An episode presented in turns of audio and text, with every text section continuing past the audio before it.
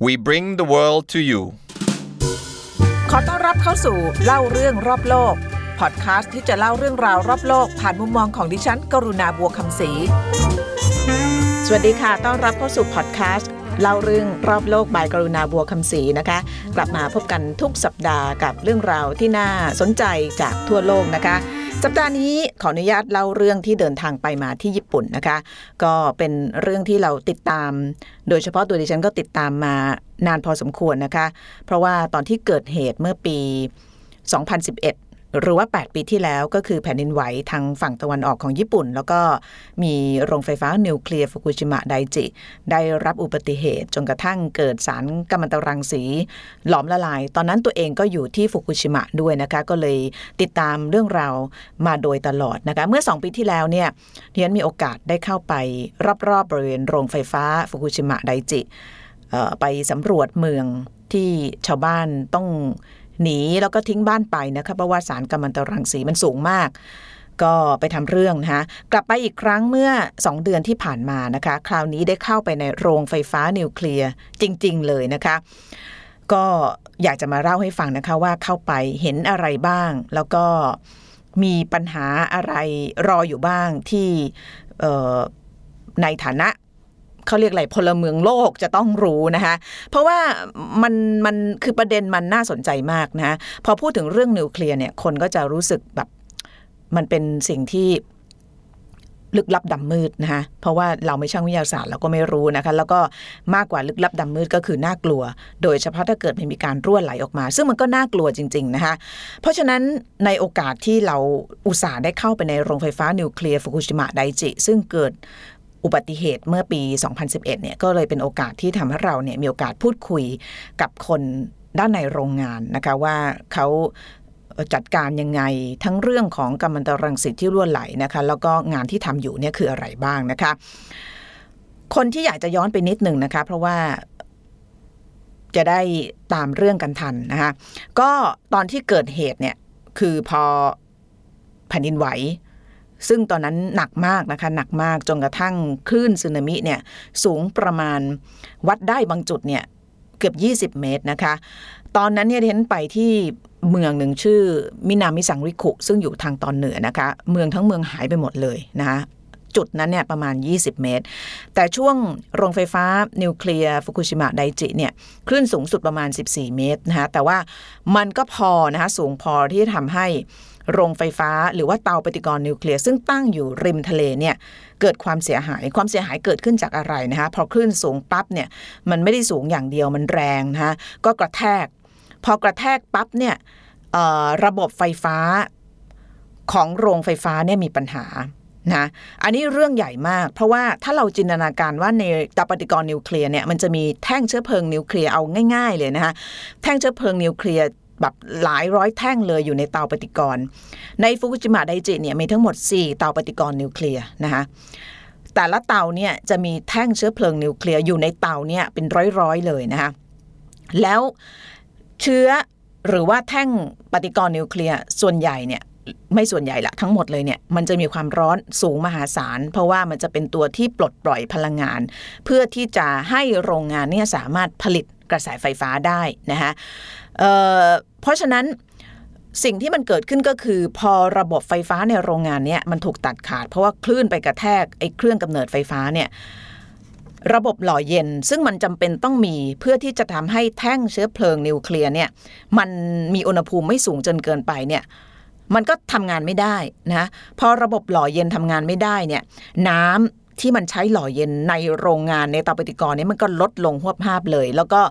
เกิดทำให้แท่งเชื้อเพลิงเนี่ยซึ่งความร้อนมันมหาศาลมากเนี่ยมันหลอมละลายนะคะพอหลอมละลายผลที่เกิดขึ้นก็คือ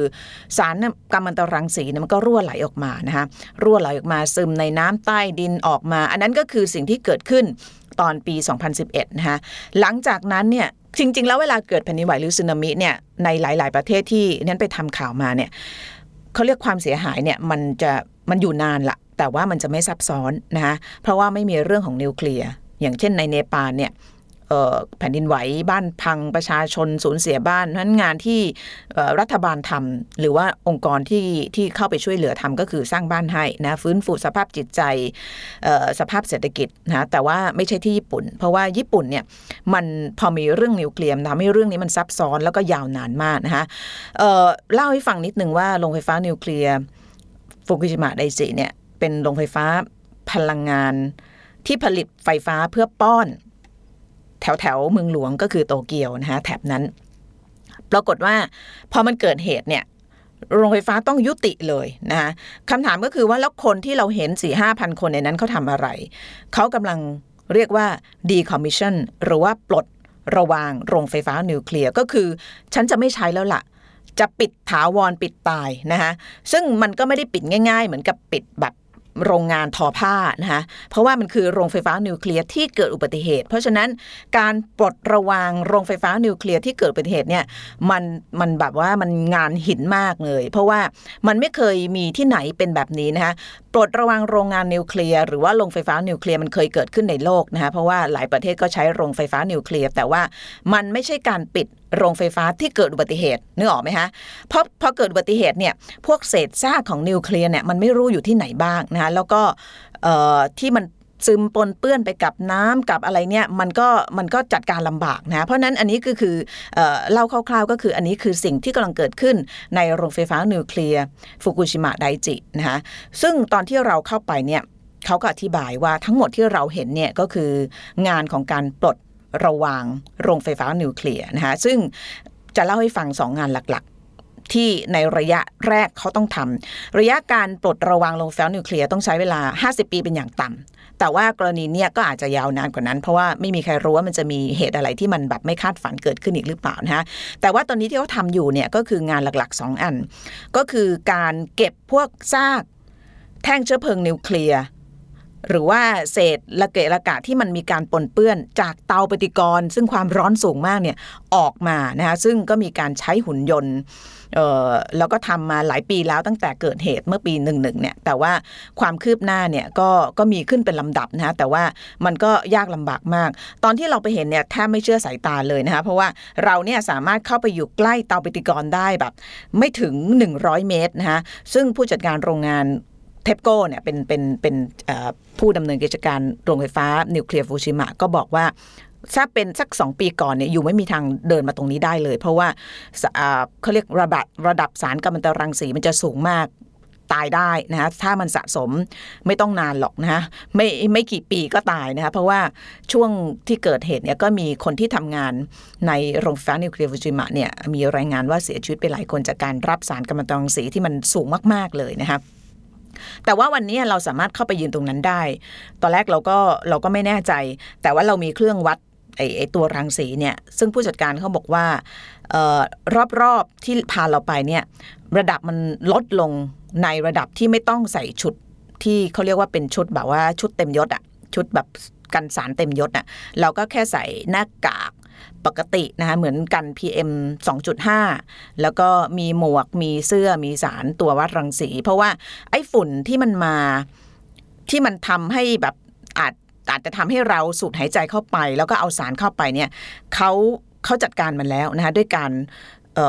ราดพวกพื้นที่เป็นซีเมนต์เนี่ยกลบให้หมดเลยนะคะเพราะฉะนั้นสารมันยังอยู่ แต่ว่ามันไม่ขึ้นมานะคะมันก็จะอยู่ใต้ไอ้พื้นซีเมนต์เพราะนั้นเราก็ไปยืนตรงนั้นได้นะคะก็เห็นสภาพของเอ่อเตาปฏิกรณ์นิวเคลียร์ คือไม่เห็นเตานะ เพราะว่าเขาต้องปิดไว้ด้วยตัวอาคาร เพราะไม่งั้นมันก็จะมันก็จะอันตรายพอสมควรนะคะแต่ว่าสภาพเนี่ยมันแบบมันเหมือนกับที่เราเห็นในทีวีนึกออกไหมคืออารมณ์ของเราตอนนั้นเนี่ยเหมือนกับเราอยู่กับมันตั้งแต่ตอนแรกอะอยู่ตั้งแต่มันยังยังไม่โดนเออเขาเรียกอะมันยังไม่เมลดาวหรือว่ายังไม่หลอมละลายจนกระทั่งวันที่เราอยู่ในฟุกุชิมะแล้วบอกว่ามีสึนามิเสร็จแล้วโรงไฟฟ้านิวเคลียร์หลอมละลาย คืออยู่ตรงนั้นแล้วแบบว่าพอมาเห็นด้วยตาตัวเองเนี่ยมันก็แบบว่าโอ้โห ไอ้ที่เราเห็นมาตลอดเขียนข่าวอ่านมาตลอดเนี่ยมันอยู่ตรงหน้าเรานี่เองครับเพราะนั้นก็ก็รู้สึกว่าแบบ คือยังไงอะมันเป็นความรู้สึกที่อธิบายลำบากเหมือนกันเวลาเราเห็นข่าว คือมันเป็นหายนะทางนิวเคลียร์ที่ใหญ่ที่สุดครั้งหนึ่งของมนุษยชาติ แล้วเราไปยืนตรงนั้นอะโดยที่แบบว่าไม่ต้องใส่เเครื่องป้องกันรังสีหรืออะไรเลยเนี่ยก็ก็ก็ทำให้มันเขาเรียกเป็นประสบการณ์ที่ น่าสนใจพอสมควรนะคะแต่ว่าอย่างไรก็ตามอันนั้นเนี่ยเรื่องหนึ่งนะคะอันนั้นเรื่องหนึ่งเพราะว่าจริง ๆ แล้วสิ่งที่เราเห็นเนี่ยมันแค่เล็กน้อยมากกับงานที่เขาทำที่มันท้าทายมากเลยมันคือตรงไหนรู้ไหมช่วงที่มันเกิดไอการหลอมละลายของแท่งเชื้อเพลิงเนี่ย ปรากฏว่าสิ่งที่พนักงานหรือว่าเจ้าหน้าที่ทำเนี่ยก็คือการฉีดน้ำเข้าไป พอไอไอเขาเรียกว่าตัว ไอ้ cooling system มันไม่ทำงานเนี่ยแล้วมันพังไปเนี่ยเขาก็ฉีดน้ำไปหวังว่าน้ำเนี่ยมันจะทำให้เตาปฏิกรณ์เนี่ยมันเย็นลงบ้างนะคะไปหล่อเลี้ยงไอ้ไอ้ไอ้ตัวแท่งเชื้อเพลิง แล้วน้ำที่มันฉีดเข้าไปแน่นอน พอมันไปโดนแท่งเชื้อเพลิงเนี่ยมันก็เป็นน้ำปนเปื้อนแบบมหาศาลมาก แล้วก็ตั้งแต่ปี 2011เนี่ยรัฐบาลญี่ปุ่นเนี่ยก็บอกว่าเทปโก้ต้องเก็บมันไว้ อยู่ไม่สามารถจะปล่อยมันลง สิ่งแวดล้อมได้จะเป็นทะเลหรือจะเป็นอะไรก็ตาม ถึงแม้ว่าที่ผ่านมาจะมีข่าวนะคะว่ามันมีการล่วไหลหรือว่าแอบปล่อยแต่ว่าดินก็ถามเขาเขาบอกว่ามันก็อาจจะมีบ้างแต่ว่ามันไม่ได้เป็นการปล่อยโดยตั้งใจนะคะน้ำที่ฉีดเข้าไปหล่อเลี้ยงแท่งเชื้อเพลิงในเตาปฏิกรณ์อันที่หนึ่งคิดดูตั้งแต่ปีหนึ่งหนึ่งจนถึงปีเนี่ย 8 ปีเต็มๆเนี่ยปริมาณน้ำเท่าไหร่นะคะซึ่งหลังๆเนี่ยลดน้อยลงแล้ว แต่ว่าอีกอันหนึ่งที่มันมันมันเติมเข้ามาตลอดก็คือน้ำใต้ดินนะคะน้ำใต้ดินเนี่ยมันก็จะซึมเข้ามาใต้เตาปฏิกรณ์นะคะแล้วเตาปฏิกรณ์เนี่ยมันอิเล็กเคคละไปด้วยไอ้พวกแท่งเชื้อเพลิงอะฮะน้ำเข้ามามากเท่าไหร่เนี่ยไอ้น้ำปนเปื้อนมันก็ยิ่งมากขึ้นเท่านั้นนะเพราะฉะนั้นน้ำพวกเนี้ยมหาศาลนะแล้วก็ตอนเนี้ยภายในโรงงานที่เราเห็นเนี่ยเขาจะทำถัง แบบแท้งขนาดใหญ่เนี่ยจุได้ไม่รู้กี่พันลิตร แล้วก็เต็มพื้นที่เลยเขาบอกแต่ก่อนถ้าเข้ามาเนี่ยจะไม่มีถังน้ำพวกนี้จะเป็นอาคารปฏิบัติงาน เป็นจะน้ำเป็นที่ทำงานของคน แต่ว่าตอนนี้ภายในโรงไฟฟ้านิวเคลียร์เนี่ยเต็มไปด้วยถัง เพราะว่าเขาต้องเอาน้ำปนเปื้อนทั้งหมดเนี่ยสูบมาอยู่ในถังนะปัญหาอยู่ตรงนี้ ปัญหาก็คือว่าเขายังไม่รู้ว่าจะทำยังไงกับน้ำที่ ปนเปื้อนอยู่นะคะท่านผู้ฟังอาจจะสงสัยว่าเอ๊ะเราบำบัดไม่ได้เหรอบำบัดได้น้ำเหล่านั้นผ่านการบำบัดแล้ว แล้วก็เป็นการบำบัดที่ทำให้พวกสารกัมมันตรังสีตัวอื่นเนี่ยมันลดปริมาณลงไปอยู่ในปริมาณที่อาจจะไม่เป็นอันตรายต่อสิ่งแวดล้อมแล้วนะคะ แต่ว่ามันมีสารตัวหนึ่งเนี่ยที่ไม่สามารถขจัดได้นะคะนั่นก็คือทริเทียมนะคะทริเทียมเนี่ยมันเป็นเขาเรียกว่าเป็นสาร ที่มีคุณสมบัติคล้ายๆไฮโดรเจน นึกออกไหมไฮโดรเจนมันคือส่วนประกอบที่สำคัญของน้ำ H 2O ใช่ไหม H2O คือน้ำพอทิเทียมมันมีคุณสมบัติเหมือนไฮโดรเจนเนี่ยเพราะฉะนั้นยูจะไปแยกทิเทียมออกจากน้ำเนี่ยมันไม่ได้เพราะมันเป็นส่วนหนึ่งของน้ำนะเพราะฉะนั้นในถังเนี่ยมันก็เลยมีน้ำแบบทิเทียมทำยังไงมันก็ไม่ออก ไม่ออกเขาก็ เขาก็ปล่อยไปสิ่งแวดล้อมไม่ได้เขาก็ต้องทิ้งไว้แบบนั้นฮะทิ้งไว้จนกระทั่งมันมันเยอะมากมายมหาศาลตอนที่ผู้จัดการโรงงานพาไปดูเนี่ยคำถามแรกที่เราถามเลยคือ แล้วยูจะจัดการยังไง กับไอ้น้ำปนเปื้อนทวิเทียมเหล่านี้เนี่ยเขาบอกว่าไอก็ยังไม่รู้ ไม่มีใครรู้ว่าจะทำยังไงกับมันนะคะแล้วมันมหาศาลมาก ปัญหาก็คือว่า แล้วถ้าเกิด สักพักหนึ่งเนี่ยมันจะเต็มเพราะว่ามันเกือบจะเต็มแล้วนะคะพื้นที่สมมติมีอยู่สักร้อยเปอร์เซ็นต์เนี่ยมันใช้ไปแล้วในการเก็บน้ำเนี่ยประมาณ 97%เซ็นต์หลืออีกสามเท่านั้นที่จะเก็บได้ แล้วก็ยังไม่มีวิธีหรือว่า solution ในการที่จะแบบทำให้น้ำมันหยุดเนี่ยแล้วก็มีน้ำปนเปื้อนทุกวันเนี่ย แล้วอีกสักพักหนึ่งไม่น่าจะเกินปีหนึ่งเนี่ยพื้นที่ในการจัดเก็บจะเต็มแล้วอยู่จะทำยังไงนะคะอันนี้คือปัญหาใหญ่มาก ซึ่งล่าสุดเราก็ได้เห็นเเขาเรียกว่าการโยนหินถามทางจากทางรัฐบาลญี่ปุ่นนะคะบอกว่าถ้าไม่มีทางเลือกแล้วเนี่ยฉันอาจจะปล่อยน้ำเหล่านี้ลงมหาสมุทรแปซิฟิกโอ้โห เป็นเรื่องเป็นราวเลยคนไทยก็อาจจะหวั่นหวั่นนิดนึงนะคะ เพราะว่าตอนนั้นจำได้เมื่อสักปีที่แล้วเนี่ยได้ข่าวว่ามีการ import ปลาจากฟุกุชิมะมานะก็ตื่นกลัวไปแล้วรอบหนึ่งนะคะแล้วพอรัฐบาลญี่ปุ่นออกมาพูดอย่างนี้เนี่ยเกาหลีใต้ก็โอ้โหวากเลยนะคะเพราะว่าก็ไม่ค่อยจะถูกกันอยู่แล้วเพราะว่าทั้งคู่เนี่ยก็แชร์มหาสมุทรเดียวกันแน่นอนปล่อยจากญี่ปุ่นมันก็ต้องไปถึงเกาหลีปนเปื้อนสิ่งแวดล้อม แล้วก็ยังไม่มีใครรู้นะคะว่าผลกระทบที่จะเกิดขึ้นจาก น้ำปนเปื้อนทริเทียมเนี่ยมันจะมีขนาดไหนถึงแม้ในคุณสมบัติของมันมันจะไม่ผ่านผิวหนัง แต่ว่ามันก็เป็นสารที่ทำให้ก่อให้เกิดมะเร็งนะคะถ้าเกิดสะสมในร่างกายเป็นเวลานานๆ โอ้ยงานมากมายมหาศาลแต่ว่าเล่าให้ฟังแค่ปัญหาเฉพาะหน้า เพราะเขาบอกว่าอันนี้แค่เริ่มต้นนะผู้จัดการโรงงานก็บอกอันนี้แค่เริ่มต้น เรายังมีเขาเรียกอีก อีกหลายเปราะให้แก้ในการปลดระวางโรงไฟฟ้านิวเคลียร์ซึ่งเกิดอุบัติเหตุนะคะก็เป็นประสบการณ์ที่จะเรียกว่าสนุกสนานก็ไม่ได้นะใช้คำไม่ถูกเป็นเป็นประสบการณ์ที่แบบหาไม่ได้อีกแล้ว แล้วก็น่าสนใจมาก แล้วก็เวลาเราแบบเคยอ่านแต่ข้อมูลเป็นของจริงเนี่ยเราก็จะเข้าใจเรื่องแบบนี้ได้มากขึ้นนะคะ เอาล่ะ ยังมีอีกหลายเรื่องให้เมาส์นะคะแต่ว่าเดี๋ยวอาจจะไปเมาส์ต่อ หรือว่าเล่าให้ฟังต่อหลังจากที่รายการตอนนี้ออกอากาศไปแล้วนะคะ ยังไม่บอกว่าออกวันไหน แต่ว่าเดี๋ยวเราจะแจ้งทาง Facebook ของเรานะคะว่ารายการออกอากาศวันไหน แล้วก็ถ้ามีโอกาสเออก็จะเล่าเรื่องนี้อีกเพราะว่าไม่จบง่าย ๆ เหตุผลหนึ่งปิดท้ายที่นั้นไปเนี่ยเพราะว่าฟุกุชิมะเนี่ยออ มันเขาเรียกเสียชื่อมากนะคะ ภาษาอังกฤษก็คือ notorious ก็คือพอพูดถึงฟุกุชิมะคนจะนึกถึงโรงไฟฟ้านิวเคลียร์ สารกัมมันตรังสี ความน่ากลัวเเมืองผีไม่มีใครอยู่ ซึ่งมันก็เป็นจริงนะคะแต่ว่ารัฐบาลญี่ปุ่นซึ่งกำลังจะเป็นเจ้าภาพโอลิมปิกในปีหน้า จะใช้ฟุกุชิมะเนี่ยเป็นจุดในการวิ่งคบเพลิง ออกวิ่งคบเพลิง เพื่อที่จะโชว์ให้โลกเห็นว่าฟุกุชิมะเนี่ยฟื้นแล้วแล้วก็ฟุกุชิมะเนี่ยกลับมา เรียกว่าต้องการจะโชว์สปิริตของฟุกุชิมะว่าสามารถที่จะแบบฝ่าฟันอุปสรรค แล้วก็เหตุการณ์ร้ายๆที่เกิดขึ้นในช่วง 8 ปีได้นะฮะก็เลยเป็นเหตุผลอันหนึ่งที่ตอนนี้เขาต้องทำงานเเคลียร์พวก เเรื่องราวต่างๆ ในโรงไฟฟ้าให้เร็วที่สุดเท่าที่จะเร็วได้นะฮะก็เดี๋ยวมีโอกาสนะฮะคิดว่าน่าจะอีกสักสองสาเดือนจะมาเล่าเรื่องนี้ให้ฟังอีก แล้วก็จะมีเเกล็ดเล็กเกล็ดน้อย หรือว่าเรื่องที่น่าสนใจอีกมากมายที่จะเล่าสู่กันฟังนะคะ เอาละค่ะ ไปแล้วนะคะสำหรับเล่าเรื่องรอบโลกบายกรุณาบัวคำศรีสัปดาห์นี้ พบกันใหม่สัปดาห์หน้า สวัสดีค่ะ